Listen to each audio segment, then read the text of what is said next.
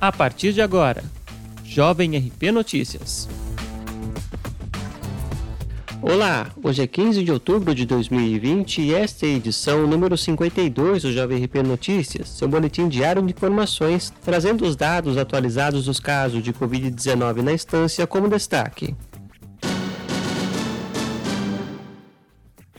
A atualização de 14 de outubro aponta 1.194 casos confirmados de Covid-19 na instância, 84 óbitos e mais 5 em análise e 11 pessoas internadas, sendo 4 na rede pública e 7 na rede particular. A ocupação de leitos na rede municipal está em 10%. Recuperados somam 713 casos e os descartados 2.799. Ainda há 89 casos aguardando o resultado.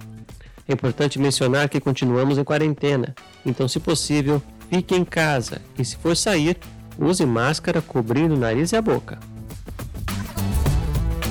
Esta edição do Jovem RP Notícias fica por aqui.